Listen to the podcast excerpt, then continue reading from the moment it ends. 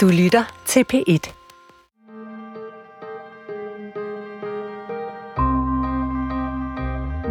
Jeg hedder Puk Fortrup, og jeg er journalist og forfatter. Min seneste roman, Mand og Barn, handler om en sammenbragt familie, og så har jeg også skrevet den selvbiografiske roman Ind i en stjerne om at miste min mand og stå alene tilbage med to børn. Ved siden af mig sidder Line Jensen. Hej Line.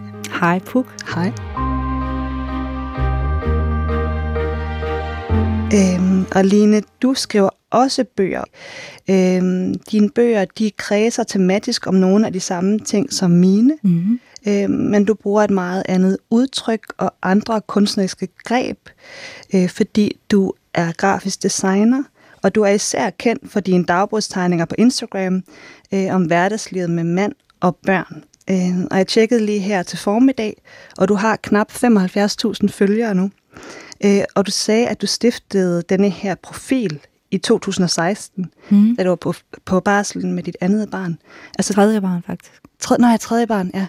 Øhm, og altså, tænkte du på det tidspunkt, hvad det skulle blive til, eller det ville blive så stort? Altså, hvad var din sådan overvejelse dengang? Nej, nej, nej, det tænkte jeg absolut ikke på. Øhm, jeg tænkte ikke særlig langt.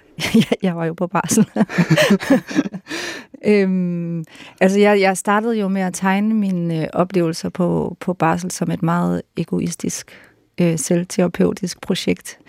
Øh, og måske ikke engang det faktisk. I starten startede jeg jo bare, fordi jeg skulle øve mig i at tegne, og Mm. havde en idé om, at når jeg kom tilbage fra barselsoverlov, ville jeg gerne øh, have nogle tegneopgaver som illustrator.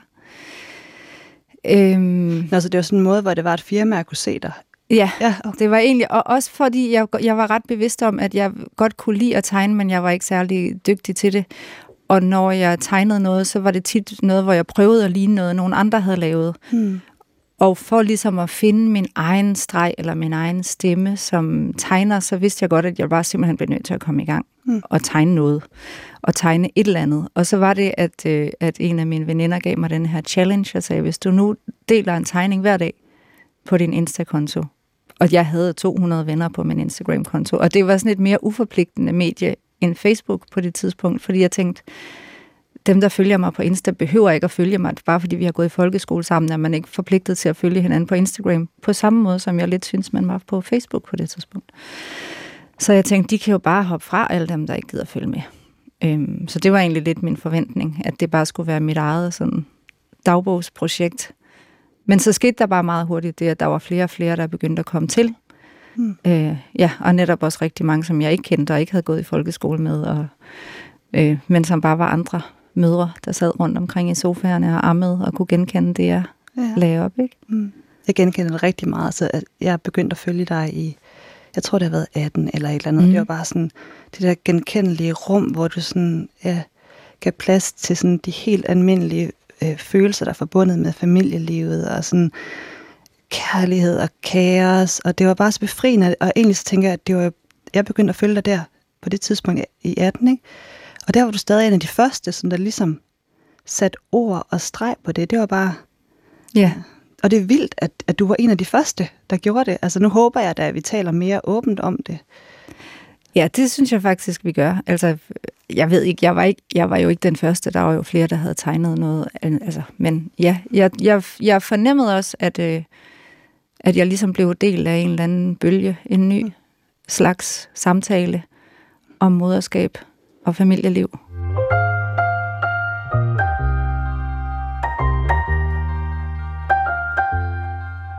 Altså Line, jeg elsker jo det univers, som du har skabt inde på din Instagram-profil.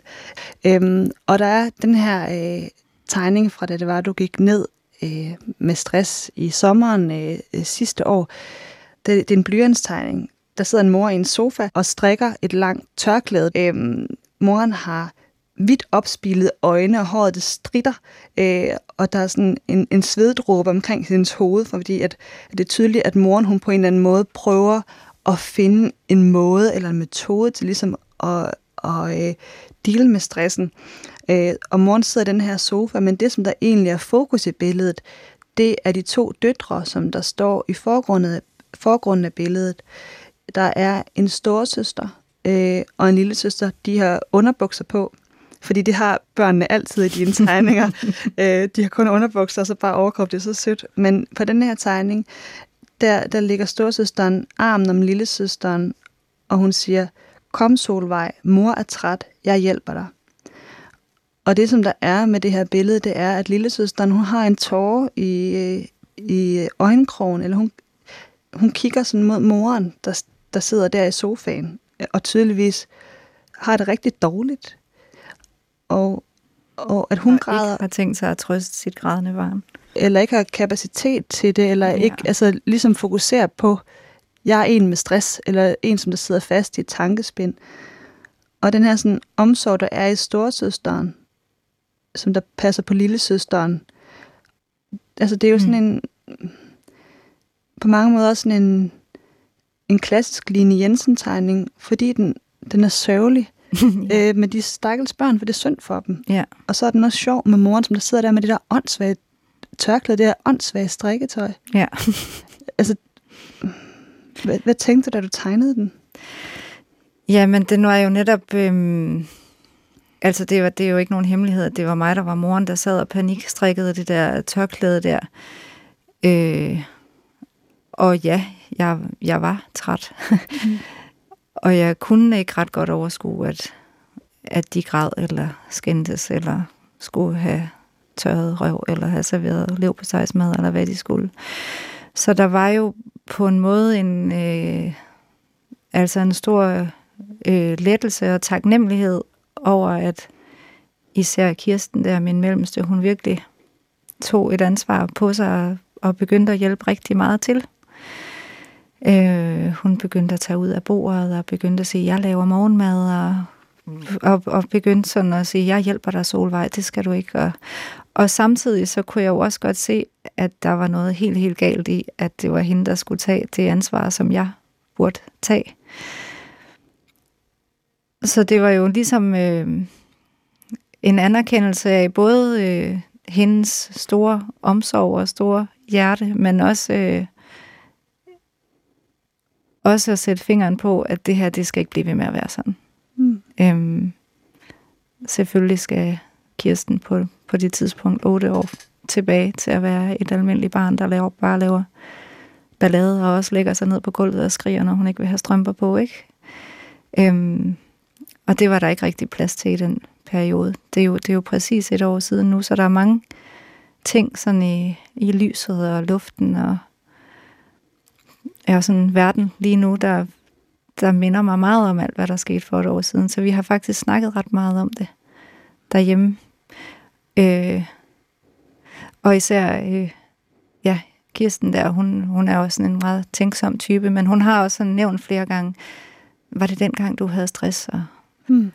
og hvis jeg bliver sur, eller vi skal ud af døren, og jeg siger sådan, ah, nu vil jeg komme for sent, eller et eller andet, så er hun bare sådan, mor, får du stress nu? altså, og det, det er jo øhm, det er virkelig rart at kunne se tilbage på det, og så kunne sige, nej, jeg er ikke ved at få stress, vi er ved at komme for sent ud af døren. Mm. øh, og vide, at, øh, ja, at sådan som vi havde det sidste år, har vi det heldigvis ikke lige nu. Og, og jeg tænker så meget på det her med, at du også bruger din familie. Altså, når det er, at, at du tegner, og du beskriver dit liv, du er jo også i en kontekst. Altså, du er jo også øh, din familie, du er jo også dine børn, du er jo også din mand. Altså, det her med, at du lægger nogle ting ærligt ud om dig selv. Altså, hvad har du også gjort dig i tanker i forhold til, at du også lægger din børns liv ud, og din mands liv ud, og hvad, hvad, hvad, hvad de må have tænkt om det her med at blive brugt? Hmm. Altså, det er jo noget, jeg har snakket meget med min mand om undervejs, ikke? Øh, og hans følelser omkring det har nok også skiftet lidt undervejs, sådan af flere omgange, tror jeg. Øh, I starten var han meget god til bare at sige, det gør du bare, det behøver du ikke at vende med mig, og du lægger bare det ud, du vil. Og, og der, der fulgte han mig heller ikke, og vidste ikke rigtigt, hvad Instagram var. Altså, øh, så har der helt klart været nogle gange, især i løbet af de første år, hvor jeg nok er gået sådan lidt for tæt på, Mm. hvad, hvad han synes var fedt. Og hvor han sådan bagefter har sagt, ah, den der havde du behøvet at lave den? Eller, og, og selvfølgelig også fordi, at altså jeg synes, jeg gør mig meget umage for at skildre øh, dilemmaerne fra flere forskellige sider, men det er jo fra mit udgangspunkt selvfølgelig.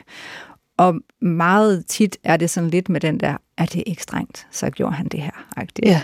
Og det kan jeg da godt forstå, at når det ligesom bliver tonen hele tiden, så bliver det ikke ved med at være super fedt. Mm. Selvom at mere og mere bliver øh, Kelsen, min mand, som derhjemme faktisk bare hedder Rune, han bliver jo brugt som en karakter, altså faren, manden, ja. og i virkeligheden også forskel ud for alle de strukturer, jeg synes er forkert, ikke? Mm. Mere end at det lige er præcis ham, min mand, der skal have skylden for alle verdens problemer, ikke? Mm. Men jeg tror selv, han nogle gange har syntes, det var lidt svært at kende forskel. Øh, så på den måde har jeg nok sådan, ja, måtte trække lidt i land nogle gange. Og så tror jeg måske også, at han sådan efterhånden har fundet ud af, at det er bare en tegneserie. Altså, det mere personligt er det ikke. Og også fordi jeg måske også har ja, modificeret det lidt.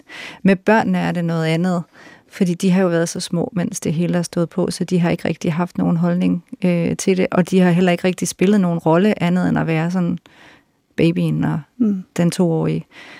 Og der er det klart, jo, min store pige, Nora, som er 20 nu, hun var jo teenager, da det startede, og hun var fra starten, for det første, den eneste, der var på Instagram.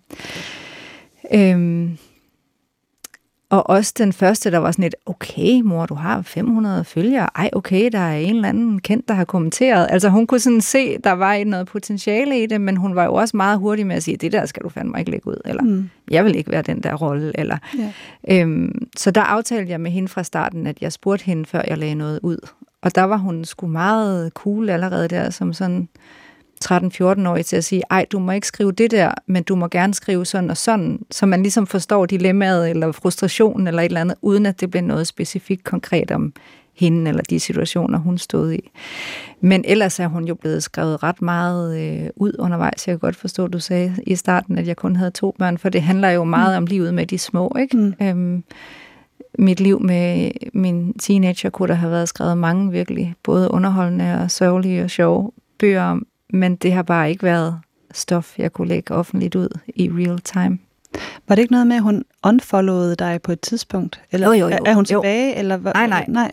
Det har hun gjort for mange år siden. Okay, så hun, og hun, så hun holder ikke øje med, hvad du lægger ud? Nej, men jeg fortæller hende, hvis jeg lægger et eller andet ud, som på en eller anden måde har noget med hende at gøre, eller noget, som jeg tænker, hun har brug for at forholde sig til. Hmm. Øhm, og så har hun flere veninder, der følger mig, så nogle gange får hun at vide af ja. dem, ja. jeg har lagt et noget ud. Ja, ja. Øhm, ja, nej, og jeg synes, det er helt perfekt, at hun ikke... Øh, altså, fordi selvom det er vores liv, og det er min dagbog, og det er alt muligt, så er det jo også mit arbejde, ikke? Mm. Altså, der er jo heller ikke særlig mange andre forældre, der har deres børn med på arbejde hver dag, og skal fortælle dem, hvad de har lavet, eller hvad for nogle e-mails de har skrevet, eller hvad for nogle møder de har holdt. Mm. Øhm, så det synes jeg er helt perfekt, at hun blander sig udenom det, med mindre der er noget, der ligesom har med hende at gøre. Ja. Der er sådan noget, øh, jeg tror, jeg har sådan en idé om kunsten som, øh, som noget hensynsløst. Altså, i kunsten, der kan man ikke tage nogen hensyn til nogen. Eller sådan, det er sådan, jeg, når, når jeg skriver som forfatter, skriver mine romaner, så insisterer jeg på, at jeg ikke vil tage hensyn, øh, hverken til mig selv eller til noget andet her i verden. Altså, mm. jeg kan ikke skrive for at please nogen, eller, øh, eller, eller jeg kan ikke øh, være varsom med ikke at træde nogen over tæerne.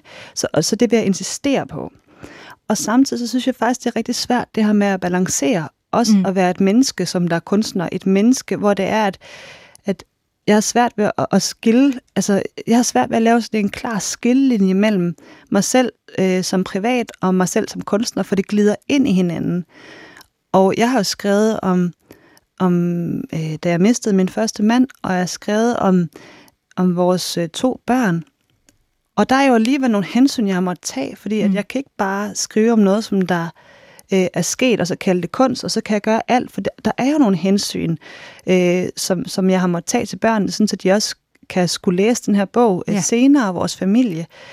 Og jeg synes faktisk, at det, det, det er vanskeligt. Det er øh, umuligt. At, at lave den her balance, sådan, ja. altså hvornår er, det, hvornår er det et værk, og hvornår er det også bare mig, puk som menneske, som der mm. ligger noget på sociale medier, eller mig, der optræder i et interview, eller øh, ja, i, i en artikel i, i en avis eller et eller andet.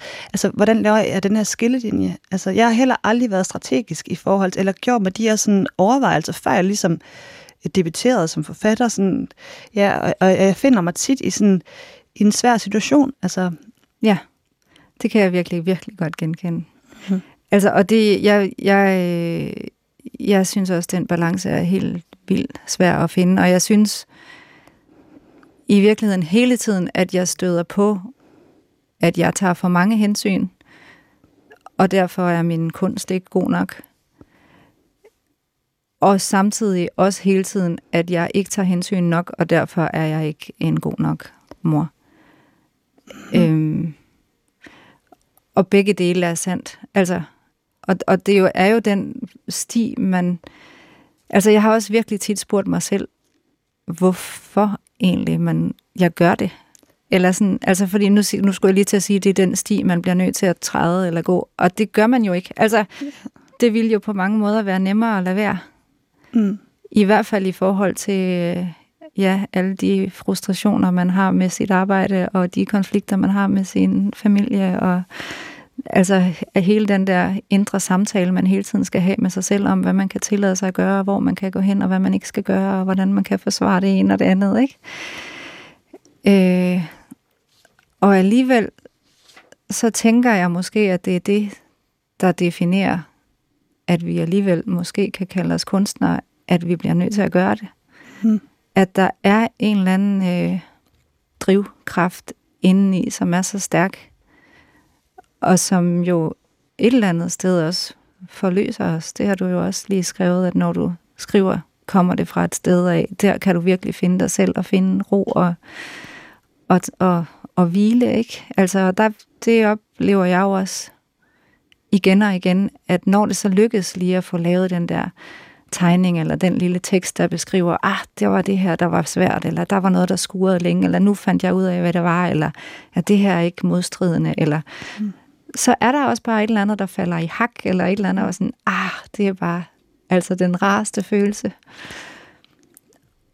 Øhm, og især jo selvfølgelig også, når vi oplever, at der er nogen, der kan bruge det, vi laver, og nogen, der kan genkende sig selv i det, og altså, så, så giver det jo lige pludselig mening. Men det kommer helt sikkert ikke uden en pris. Og det, det er jo klart, når man går ind og bruger sit eget stof på den måde, så kan man ikke øh, lade være med at, at se på det anderledes bagefter, eller komme i tvivl om, hvad der er stof, og hvad der er rent faktisk bare sket. Ja. Og der igen, det er jo helt vildt svært at finde den grænse mellem, hvornår er man bare et menneske, og hvornår er man en kunstner, der er i gang med at skabe et eller andet værk. Altså jeg kan jo også godt tage mig selv i en gang imellem at gå og lede efter, hvad kan jeg bruge? Uh, det var godt, vi havde denne her lille krise over det her, fordi så har jeg noget nyt, jeg kan bruge. Men det var jo også det, du skrev, da det var, du gik ned med stress. Du, du lavede også et skriv, da det var, du ligesom sådan ja. officielt gik ned med stress, også på din Instagram, eller mm. sådan, at så, så skrev du et skriv, der var faktisk ikke nogen tegning. Er det ikke rigtigt jo. husket? Der var et længere skriv over nogle fors- altså forskellige uh, swipes, mm. øh, og der skrev du, at øh, jeg har tænkt, øh, om det kan være dårligt for min business, at jeg går ned med stress. Jeg har øh, endda tænkt, om det kunne være godt. Ja. ja, og også mere det der med, altså, om det er dårligt for min business at sige det højt eller om det netop er godt for min business at sige det højt, fordi at det er jo et eller andet sted også det, jeg lever af, at dele, hvad der er svært og hvad der er udfordrende undervejs. Ikke? Det er bare en fed ærlighed, Og bare det overhovedet at have den tanke, var jo også bare sådan, nej, nej, nej, altså er jeg der nu, at jeg overvejer det, mens jeg sidder her på kanten af fuldstændig sammenbrud og tænker, hmm, måske er det godt for business, ikke? Altså det er jo virkelig sygt.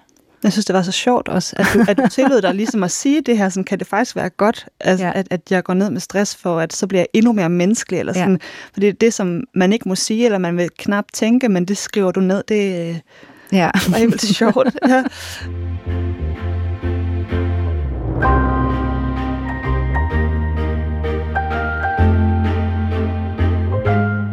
Da jeg skrev ind i en stjerne, øh, den handler jo også sådan om, Um, øh, det er jo 10 år siden, at min første mand døde. Øhm, og, og vores to øh, biologiske børn, øh, de, øh, ja, de var to, øh, den ene var to år, da han døde, og den anden var øh, inde i min mave. Og da jeg skrev bogen, så har de været omkring åh, ja, øh, 8 eller 8 og 6 eller et eller andet. Øhm, og det har været, altså, jeg har ikke lavet dem læse bogen endnu. Altså, nu er de 10 og 12, så derfor ville de godt kunne læse bogen, eller de, men det må de ikke. Altså, de, mm. øh, hvis de bad om det, så ved jeg faktisk ikke, for det kan jeg jo ikke, jeg kan ikke sige, at de ikke må, men jeg håber virkelig ikke, at, at de spørger, for jeg synes ikke, de skal læse, jeg synes ikke, de skal læse først min bog, øh, og så begynde sådan ligesom at, at, at, øh, at forstå det sådan, som ældre, hvad der skete, fordi det er også bare min udlægning. Altså jeg, også, jeg kan godt blive bange for det her med at skabe et værk, som der så på en eller anden måde kan blive til en sandhed, mm, eller hvor det kan ja. sådan øh, vikle sig ind, eller knudre sig ind i nogle minder om noget, fordi at nogle gange så, så er jeg heller ikke nu, ja, nogle gange så ved jeg heller ikke altid, hvad der rigtigt er sket. Om det er, at jeg også har konstrueret noget i en bog, eller skrevet om noget, fordi det var et værk, eller fordi at det mm. var en god bog. Om jeg så også har været inde sådan, og pirket til min egen øh, erindring, om jeg har gjort ja. det sådan noget andet. Jeg husker det anderledes, fordi jeg skrev om det sådan. Ja. ja. Men det tror jeg virkelig. Det, jeg kan huske, jeg hørte et, et interview på Bogforum med Vilma Sandnes, som jo også lige havde skrevet en helt vidunderlig bog om hendes egen mor, der døde af kræft og hvor hun beskrev præcis det samme, at hun på en måde nogle gange savnede, at hun ikke havde skrevet den, fordi så havde hun ligesom minderne og sorgen for sig selv, og nu kom hun nogle gange i tvivl om, hvad der var minder, og hvad der var en scene i en bog, og hvad der var rigtigt, og hvad der var. Og det, det er jo klart, når man går ind og bruger sit eget stof på den måde, så kan man ikke øh, lade være med at, at se på det anderledes bagefter, eller komme i tvivl om, hvad der er stof, og hvad der er rent faktisk bare sket. Ja. Altså, jeg har jo også uden sammenligning i øvrigt, men oplevet voldsomt dødsfald tæt på i min familie, mm. hvor min ældste datters far døde for nogle år siden, og hele det har været sindssygt svært at formidle. Øhm, og langt hen ad vejen har jeg ikke gjort det, fordi det simpelthen har været for, for svært, og der har været for mange hensyn at tage, og det har været rigtig svært også i forhold til min store datter, både hvad jeg har tegnet, men netop også, hvad har jeg kunne sige i interviews, og hvor åben har jeg været, fordi at i princippet vil jeg være så åben som helst om, hvad jeg selv har oplevet, og hvordan jeg selv har taget ting, eller hvad der er sket for mig, men det er klart, at når det er noget, der ikke kun er sket for mig, men også sker for mit barn især, ikke? Mm. Øhm, så er der grænser for, hvad jeg kan sige, og hvor åben jeg kan være. Og der har min datter jo været større, end dine børn har været, i forhold til, at hun har kunne kommentere på det undervejs, og har kunne give udtryk for, hvis der er noget, hun synes har været overstregen eller for tæt på. Og det har der jo været. Det lyder faktisk som en, nærmest en lettelse, at hun også selv kan markere. Jeg synes, ja. det, det er faktisk svært, det her med at have så små børn, at de ikke kan sige ja. endnu, sådan at man selv skal vurdere, hvor hvor går ja. grænsen? Jeg kan det kan huske, jeg godt forstå. Den der tegning, du også øh, har af, af netop, da, da din datters far døde, er sådan, der, der, det er en enormt bevægende tegning. Altså sådan, øh, jeg så på den forleden dag, for den, den er jo i det store regnestykke. Ja. ja. Men, men der, der, der, det er moren og datteren, som der ligesom er tæt omslynget. Og det er som om stregerne går ind over hinanden, eller sådan, at stregerne fra armene, de går hen over hinandens rygge, at det sådan bliver også sådan lidt skitseagtigt og, ja. og sådan helt blødt. Og så teksten ved siden af, der, der, der, der står, kan man tegne en død mand? Ja. Og der er jo ikke noget svar på det, eller sådan, og, og det har du jo netop ikke gjort, eller, sådan, eller du har ikke tegnet den døde mand. Det, og det var nemlig så bevægende, det der, fordi den står og diger. Altså, altså...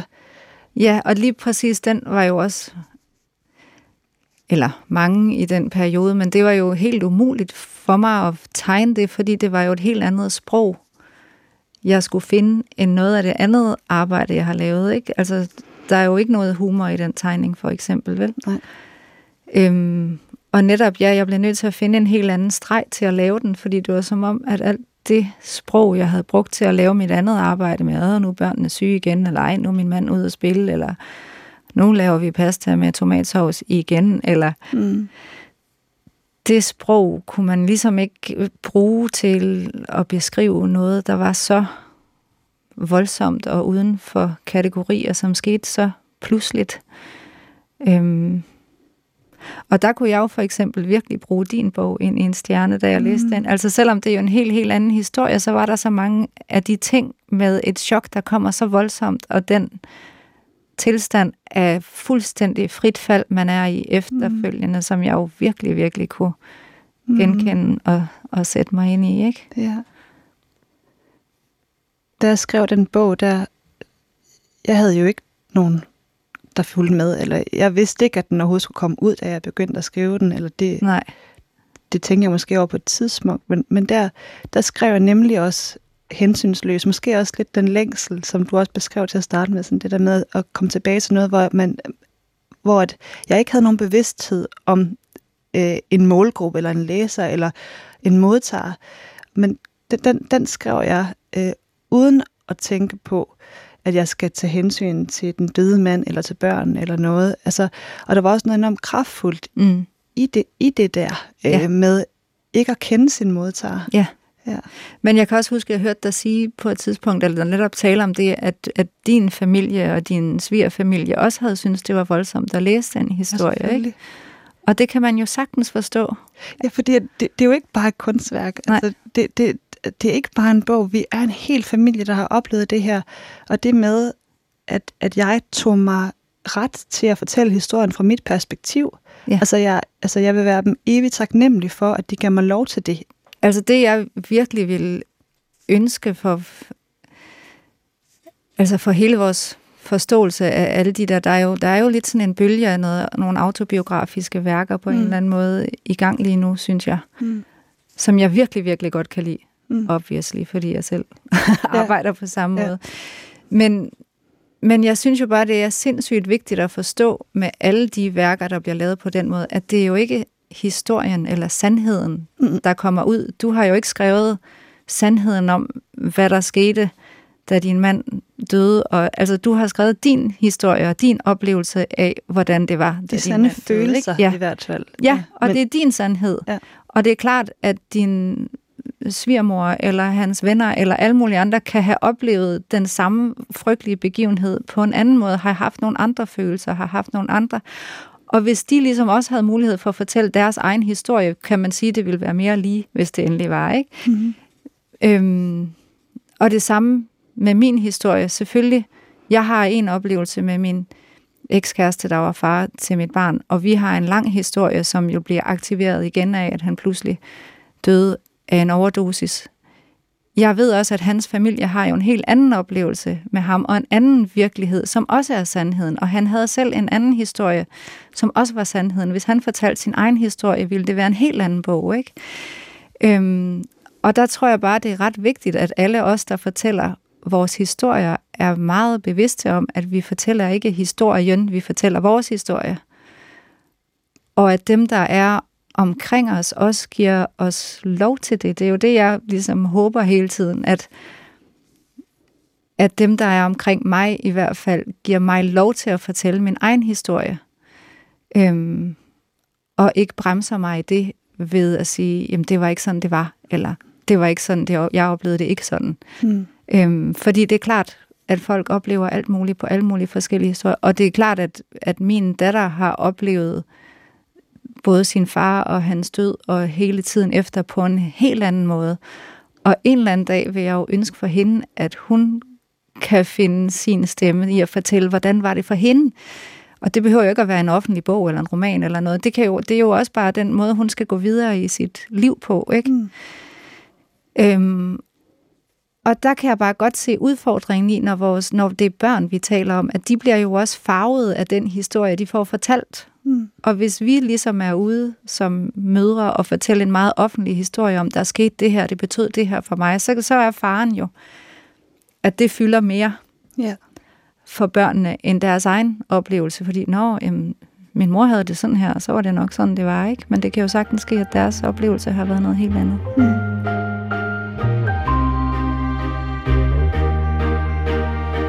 Mit navn er Puk Kvartrup, jeg er journalist og forfatter, og i dag i Ramt af Kunst har jeg talt med Line Jensen, som mange kender fra dagbogstegningerne på Instagram, om hverdagslivet med mand og børn. Tak fordi du vil tale med mig i dag, Line. Ej, det var en stor ære, at du ville snakke med mig, Puk. Tusind tak for det.